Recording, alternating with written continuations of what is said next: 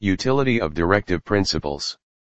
In spite of the above criticisms and shortcomings, the directive principles are not an unnecessary appendage to the Constitution.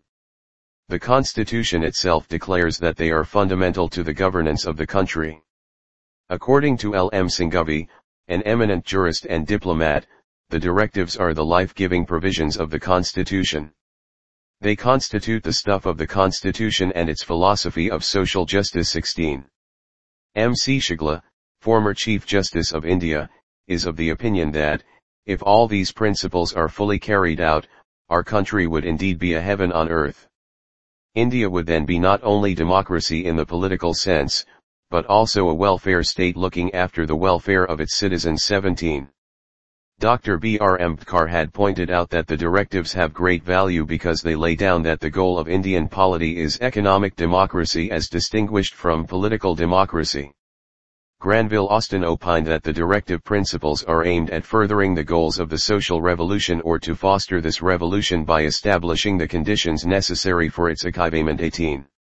Sir B. N. Rau, the constitutional advisor to the Constituent Assembly, stated that the directive principles are intended as moral precepts for the authorities of the state. They have at least an educative value. According to M.C. Setalvad, the former Attorney General of India, the directive principles, although confer no legal rights and create no legal remedies, are significant and useful in the following ways. 1. They are like an instrument of instructions or general recommendations addressed to all authorities in the Indian Union. They remind them of the basic principles of the new social and economic order, which the Constitution aims at building. 2. They have served as useful beacon lights to the courts. They have helped the courts in exercising their power of judicial review, that is, the power to determine the constitutional validity of a law. 3. They form the dominating background to all state action, legislative or executive and also a guide to the courts in some respects. 4. They amplify the preamble, which solemnly resolves to secure to all citizens of India justice, liberty, equality, and fraternity. The directives also play the following roles.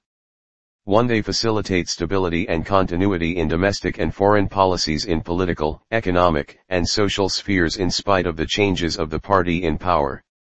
2. They are supplementary to the fundamental rights of the citizens they are intended to fill in the vacuum in Part 3 by providing for social and economic rights.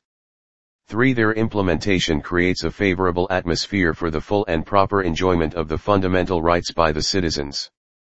Political democracy, without economic democracy, has no meaning. 4. They enable the opposition to exercise influence and control over the operations of the government. The opposition can blame the ruling party on the ground that its activities are opposed to the directives. 5. They serve as a crucial test for the performance of the government. The people can examine the policies and programs of the government in the light of these constitutional declarations.